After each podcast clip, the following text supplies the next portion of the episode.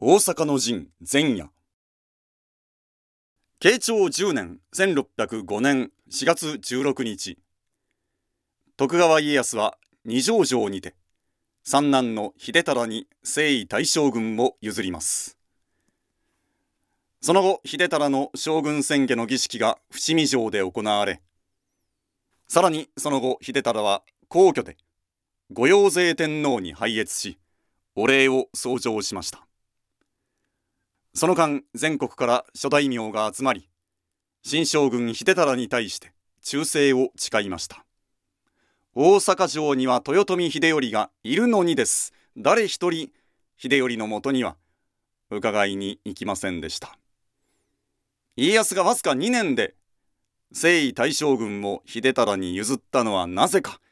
それは徳川家による将軍職世襲というシステムを早めに作り上げるためでした。初代名は確かに家康に従っていた。しかしそれは単に家康が実力があるから能力があるからということでは困るわけです。将軍当人の能力実力に関係なく徳川家が代々征夷大将軍も世襲していくこういうシステムを早めに作り上げ諸大名に対してアピールする必要がありました。そのため家康はわずか2年で征夷大将軍も辞して秀忠に譲ったわけです。しかし譲ったといっても隠居後も家康は大御所と呼ばれ大御所と呼ばれ生涯権力の座にあり続けました。しばらくは江戸城にとどまっていましたが慶長11年3月駿府城に移りここを隠居場所と定めます。以後時々江戸に来ることはあっても駿府城を家康は居城としました。そして大御所として亡くなるまで権力の座にあり続けました。慶長16年1611年3月28日家康は御用税天皇上位御水の天皇即位のために上洛しました。その後家康は二条城で豊臣秀頼に会いたいと言って大阪城に使いを立ててきます。なんと無礼な会見したくば大阪城に来ればよいではないか。激怒する淀殿。しかし秀頼のそばに仕える加藤清正浅野義長がまあまあここは一つ穏便に淀殿を説得し秀頼上洛と相なりました。家康は秀頼を二条城の庭先まで出迎え客まで対面しました。その場には故太閤秀吉の未亡人広大院昔はねねさんと言ってましたけども最近はおねさんで統一されています。秀頼のそばには加藤清正浅野行長の2名が控え途中から池田輝政東堂高虎も加わります。この時秀頼20歳。家康70歳です。会見はごく穏やかに2時間余りにわたって行われました。加藤清正は家康が秀頼公に何かしたら差し違えて死ぬ覚悟で海中に刀を潜ませていました。しかし清正が危惧したような大事は何も起こらず会見は無事終了しました。その後秀頼は父秀吉を祀る豊国神社に参詣し工事中の宝光寺大仏殿も見てその日のうちに大阪城に帰りました。加藤清正は秀頼の乗った船が伏見から大阪に立つのを見届けてから自宅に帰り懐の刀を抜いてじっと見つめるとこれで古太閤のご恩に報いることができた。そう言ってハラハラと涙を流したと伝えられます。その加藤清正は二条城会見後熊本に戻ると病気になり慶長16年1611年6月24日に亡くなりました。去年50二条城会見直後のことですので家康から毒まんじゅうを食べさせられたなんていう話もありました。私は熊本ですので子供の頃からその毒まんじゅうの話を信じてましたけれども現在ではその毒まんじゅう説はほぼ完全に否定されています。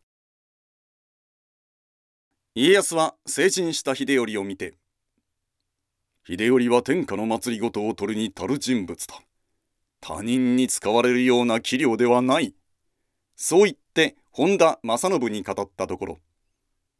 私に妙案があります。そう言って本田正信は秀頼に酒や女を勧め堕落させたという話もありますがこれもあまりに嘘っぽい。まあ無能な2代目だと思って会見してみると意外にもキリッとした態度でしたので油断できないぞくらいには思ったかもしれないですね。さて家康の会見以前から豊臣家は故太閤秀吉の供養のため近畿一円の寺院の修理造営を行っていました。特に宝光寺の大仏殿造営はその集大成となるはずの事業でした。その大仏殿もようやく完成に近づき楽慶供養式が迫っていた慶長19年1614年7月。家康は突如難癖をつけてきました。大仏殿の鐘楼に吊るされた釣り鐘に書かれている名文に問題がある。国家安康これは家康という文字を二つに切り裂く呪いの言葉である。君臣崩落。これは豊臣家が君になると言っているのだ。よって楽慶供養は延期せよと。もちろん単なる言いがかりであり家康は家康はそれ以前から大阪城を攻める準備を進めその口実を探していたところでした。金の名分にケチをつけることを家康に入れ知恵したのは家康側近の僧侶コンチーン・スーデンと思われます。えー、ひどい言いがかりじゃ激怒する淀殿。とにかく弁解をしないと大変なことになります。穏健派の片桐勝元が家康への弁解のため駿府に向かいます。しかし20日間の駿府滞在中片桐勝元は一度も家康との面会を許されないまま大阪に戻ってきました仕方がない。もうこれくらいやらないと。家康の気持ちは収まらないだろう。そこで片桐勝元は3つの案を自ら考えて淀殿秀頼に提案しました。一つ秀頼を江戸に参勤させる。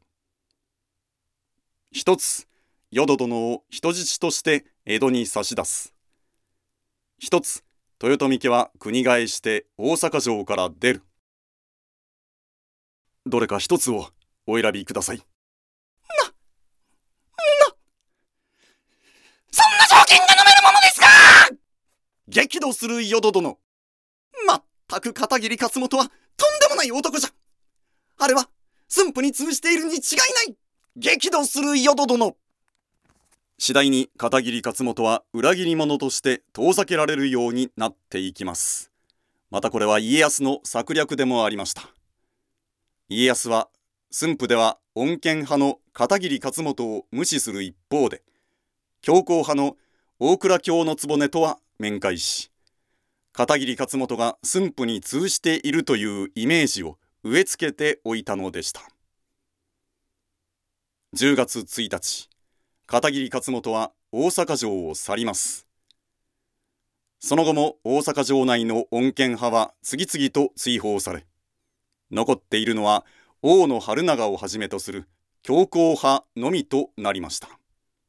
さて片桐勝元を追放したといっても片桐勝元は家康の家臣でもありましたのでこれを勝手に追放するということが徳川方にとっての開戦の口実となりました。